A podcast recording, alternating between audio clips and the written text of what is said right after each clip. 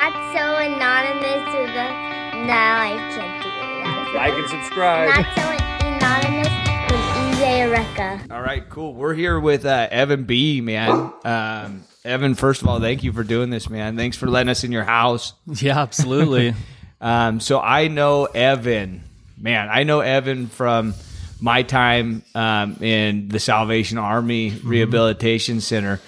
Um, Doozy. do, you- do, Doozy. do you mind if I tell people where I first met you, like our first interaction? Well, it wasn't at the country club. No, definitely not. Yeah, you can go ahead and tell them. I think uh, so. I was with the intake coordinator. I was in a trustee position, and um, we picked Evan up at San Joaquin County Jail. Um, and um, we were in rehabil- re- rehab for probably about three months together before I completed the six month program. And um, this is like recovery is such a crazy thing because you can never say who's going to get it and who's not going to get it, right? Like we were in with so many guys and, and and it goes the same for anything. Like I wouldn't have bet my wet socks on myself that I was going to stay clean. Absolutely first, right? not. Yeah. Um, and here we are, we're like six years down the road, and I just see this dude accelerating in life, right? I see his his Facebook posts, and it seems like things are always getting better and better and better. And so I definitely, when I got the opportunity, wanted to have Evan on here. So man, thank you for for taking the time for us. Absolutely. Yeah, it's good to be here, man. It's never never thought you'd be coming over here, man, to talk about recovery when I first met you. Tell you that much, right? yeah. Yeah. So um, what's your clean date, Evan? September 14th, 2016. 2016. And so, what does that mean to you? Man, that's a loaded question. It's uh I mean it means everything. I mean without my clean date. I mean I they they say like if I kept using drugs the way I was using drugs, I'd be dead, right? It's like my disease was so bad and so insidious that I firmly believe that my punk ass disease wanted me alive to suffer as long as possible. My clean date to me means you know this this woman that I love. I get to marry her October 6th. This house that we're sitting in, I you know my name's on the freaking deed. I'm not just here right now, you know, without the owner's permission. You know, my wife, the woman I love knows I'm here.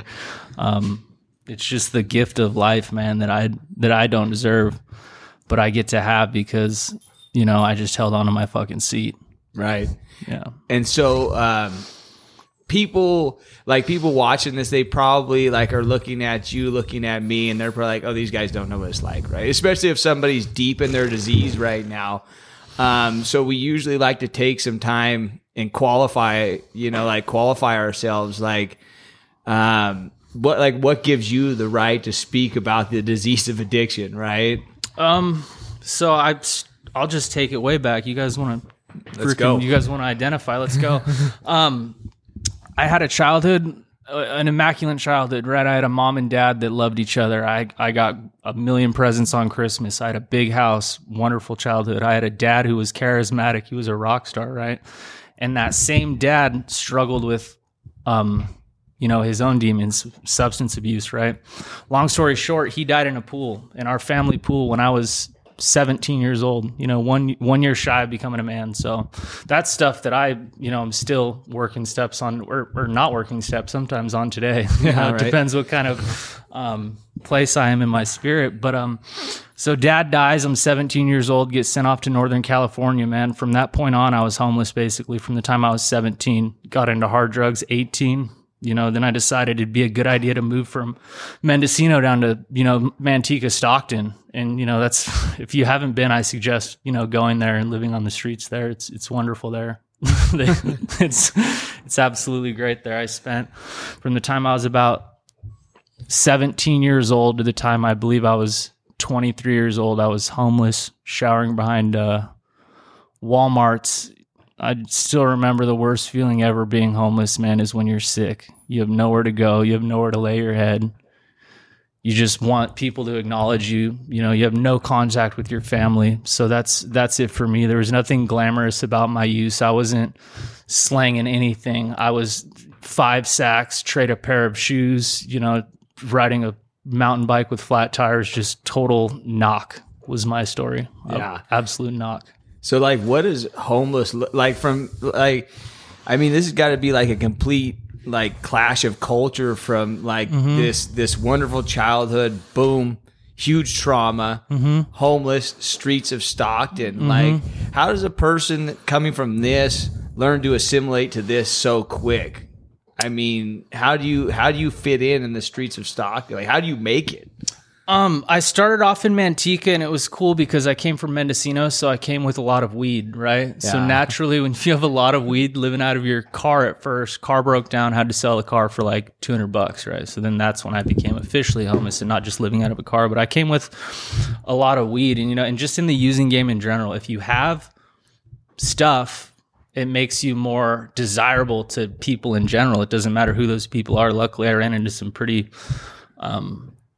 rough and ready types, you know, and that was in Manteca. And uh, I became close with them. So even though I was kind of like this, you know, hippie, preppy, you know, shy kind of guy, I was able to um, share what I had with um, the right people at the right time. And that's because we do that in recovery now. We share what we have with the right people at the right time. So it's basically the same idea, just transfers over into recovery too, which is cool that when you, I just thought of that. But uh, that's basically it, man. I just met people and I was able to share what I had and they accepted me. Yeah, because I mean, for me, being uh, from Los Banos, right, and then born and raised in Los Banos my whole life, and just going to treatment in Stockton, walking the streets of Stockton, it's like, how does anybody survive this? It's rough, Right, I mean, that's have- a rough I have place. Scars from a bottle, from another bottle right here. You know, I have I have a lot of scars that and a lot of memories, man, from from those times. So So, like going like forward, like obviously is is um, like what does that look like from from this point of your life? Like, what is, gives you that gifted desperation? Like, I mean, I got to imagine you you realize when you're out there, like this isn't like this isn't for me. Like, shit's got to change, right? waking up, man, couldn't have said it better, man. You wake up, you know, it, it's freezing during during the winters, right? I'd wake up behind the Walmart, man, just freezing cold, wet socks, and I would remember just literally crying, like just wondering how my life got to this point, like it what. The it, recovery doesn't happen overnight. Same, getting fu- like fucking your whole situation doesn't happen overnight either. It was just a series of steps that I made that put me in this fucking spot that I could not believe that I was in and I remember just crying, and I, I still remember that to this day. I have friends in recovery who think they can smoke weed. I have friends in recovery, recovery, you know, what I it's Yeah. different for you know. I try to stay. It's different fucking for everybody, right? I, I just I know what works for me, and um, I just remember that fucking prayer, man. Like what, like how? If you give me one shot, I swear I'll take advantage of it, and that shot came in the form of a prison sentence. We can get to that later, but that's what that's what basically after all this thinking and all this shit, like how did I get here? That's what gave me my gift of desperation, man, is a joint suspended prison sentence. And I like to act tough, but when it comes down to actually taking a prison sentence, it's makes you, you know, think about a couple things. Oh, sure. Yeah, that's a, yeah. I you know, and I couldn't even imagine, right? Like I was a walk-in, right? And, Yeah. and a lot of people would look at me like I was the craziest guy in there. Like, what the fuck do you walk in? Oh yeah, you for? walk-ins were different, bro. We Yeah. looked at you guys like these fucking clowns. Yeah. well, I wanted to get clean and I wanted to stay clean, right? Right, right. And and so, um, getting that prison sentence was like it doesn't feel like a gift at the time, right? But now looking back on it, like it- total god shot. Yeah, because Totally. I mean, were you ex- when you were out on the streets and doing those things before? Um, did you were you exposed to recovery at all, or did you even have a concept of what that would look like? I mean, it was a suckers. Like you know, to me, it was a suckers thing. Just like when I was like, if you were to each because I got arrested, I had a big rap sheet. I was I was a chr- chronically going to jail, right? So anybody that took a program to lessen their time or go to the pro or tell the judge, hey, I need help, they were a sucker, right? So you go you go to jail, you do your time, you get out, so you can keep ripping and ripping, ripping and running and fucking around again. So that was that was my process. I I did six, seven, eight times in county jail, you know, three months, four months, six months, a, a year, you know, and then you're just, hey, shoot me the max so I can get out and fucking keep getting high. Right. And that last time I finally, probably a buck 35, 135 pounds just broken. And I was, I just finally spoke up and I said, dude, can I please have a program? And that's when he, he gave it to me. Right. And so the Salvation Army was that your first program? As an adult, yeah. Yeah. As an, I got in fuck tons of trouble when I was a kid too, and I tried to make you do that stuff and never took it serious. You know, paid for rehabs that my parents paid for, um, all that shit, man. But th- So, I this is my real shot. You're out shot. on the streets with you know what recovery looks like. Mm-hmm. You know that so like at that point in your life was it like, you know, like I don't trust this process or it just hasn't gotten bad enough? Like I mean, because a lot of people will say like, "Man, I had a like a head full of recovery and a body full of dope, and it was the worst place to be." Mm-hmm. You know, but for yourself, it seemed like you had been exposed to this all along, and you knew what that life could be like, Mm-hmm. but you were just choosing the latter. I mean, recovery is like a living process, right? Like I can know what recovery is like and what it feels like, but if I'm not fucking doing the things, it's just an idea, right? So I mean, of course, like I'm out there like, hey, I don't have to do this. It's like fucking my disease was so fucking strong, and so I wasn't doing anything to put myself in a better position spiritually, financially, emotionally, none of that stuff. So that's just a you know, a bleeping thought, you know, in the back of your mind, like, hey, I can not do fucking meth and heroin and eat stripper ass and fucking, you know what I mean? Yeah.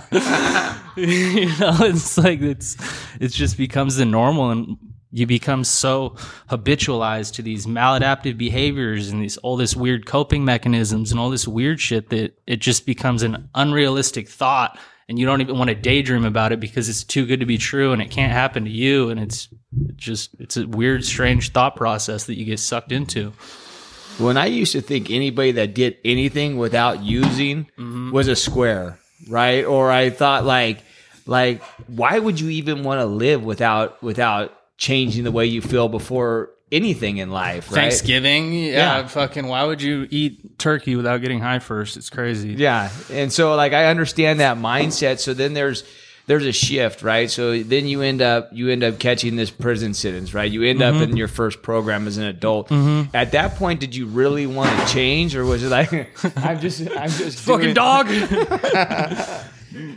no, at that point I didn't, man. At that I was shitting bricks, right? Because I'm one of those people that if you put me in a position to succeed, I'm going to fuck it up. One way or another, I'm going to fuck it up. I was the kid in um, you know, sixth grade math class that if everybody was understanding this math equation or what was being taught, I would interrupt the class so no one else could learn because I was scared of being left behind and not being able to fucking learn it. I didn't want people to know that I couldn't learn this, so I didn't want them to learn it either, right? So I get put in this situation where I fucking have to succeed. Three years, eight months joint joint suspension. So it means I already signed up for my prison sentence. If if I were to complete this program, then I'm good. I can walk, right? So I'm put in this situation where I have to succeed, and I know that I'm fucking awful in these situations. So I, you know, I, and I did everything that I could to fucking sabotage myself. Yes, you did. Yeah, yeah.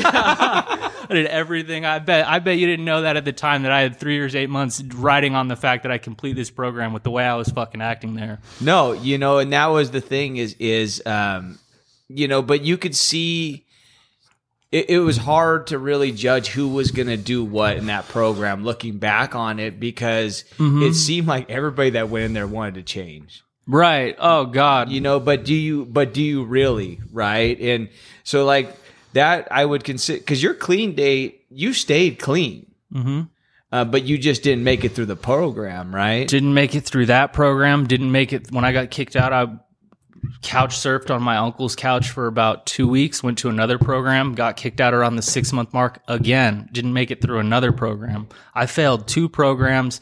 Got into a halfway house and did fine there because I didn't have to do a bunch of structured stuff. But yeah I mean, anyone that's listening, you don't need to succeed at a program to get this thing, man. The only program that you need to uh, succeed in is whatever program you choose to better yourself Yeah. in whatever that may look like.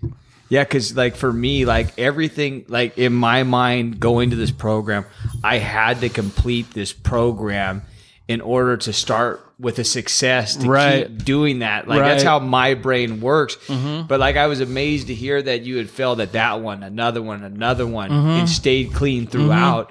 So what does that process look like for you? Do you stay plugged into other avenues of recovery? Um, or do you just kind of be like like that that joint suspension was so fucking scary you just didn't want to use anymore I really can't tell you what what it was, man, that kept me plugged in. I really cannot. I I know I followed suggestions. I know that because I had a week. Because when you're in, um, what do they call that? Like when you have inpatient. When you're in like an inpatient recovery, you're you're, plugged in there. You know what I mean? So that's what I had. I had my clean time in jail.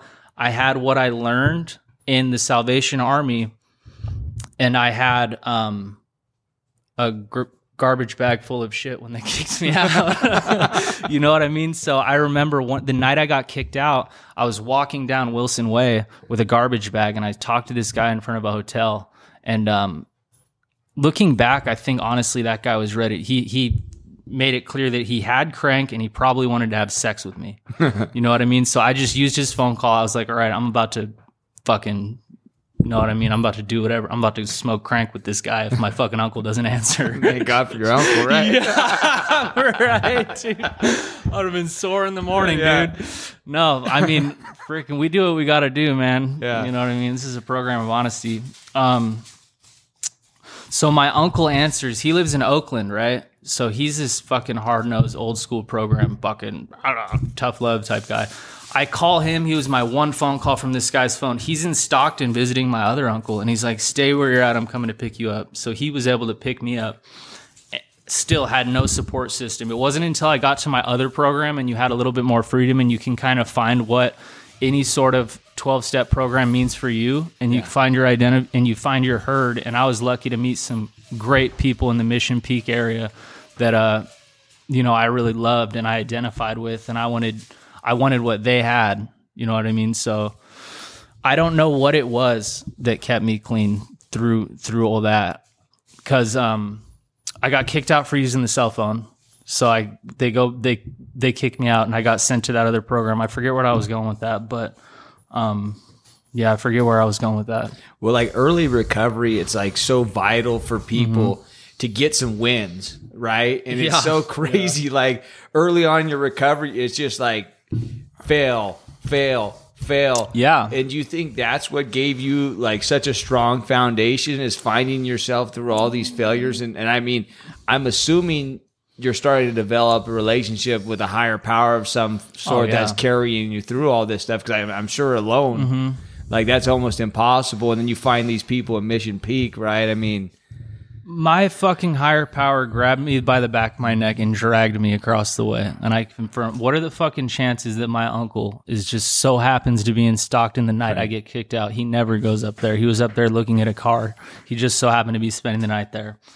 I mean, there's just been so many different coincidences. It's I, when I used to ride my bike from the other program. I used to ride my bike to a job in warehousing. I used to pass the branch that my dad used to work at. My dad was, a, like I said, my dad was very charismatic. He was in sales. I was able to pass this fucking branch of Safety-Kleen Clean Harbors every night to this warehouse job I had until I finally reached out to that same branch. And it turns out the guy that runs runs that branch, who's now the district sales manager, knew my dad. And immediately when he saw me, gave me a freaking job. nice. Yeah, so it's it's just these this series of like if I were to just my fucking higher power. I, I remember that conversation I had with him when I was behind the Walmart, fucking bawling my eyes out, wanting a new way to live. It's just I was willing to do that. To this day, I think about that. I was willing to do anything I had to do if you gave me the chance, and I've gotten that one chance, and I just haven't looked back. Yeah, because I mean, honestly, like your life today looks pretty phenomenal, right? Like, Yeah. like on Yeah. our way to your, to your house, I had to put a code into a gate. Yeah, and it wasn't a prison gate. No, it wasn't a prison gate, right? And so, like, that's pretty phenomenal, man. Like, I wouldn't, you know, I because I think I have there's like four or five guys in my Rolodex that are clean Mm-hmm. today, and we're talking a house of of eighty men. Mm-hmm. Um, and that turned over so many times, like it's pretty phenomenal to see people doing what you're doing, right? And that's why when I Mm-hmm. we, we were thinking about this, and I found you're in Modesto, I'm like, cool, we got to get Evan on, man. Yeah. Um, so what does early recovery look like for you? So now you're out of the programs, um, you're plugged into a 12 step recovery fellowship. Mm-hmm. Do you just find your groove right away? Is it like, I belong here, this is what I should have been doing? Or is it kind of like, you know, what does that look like for you?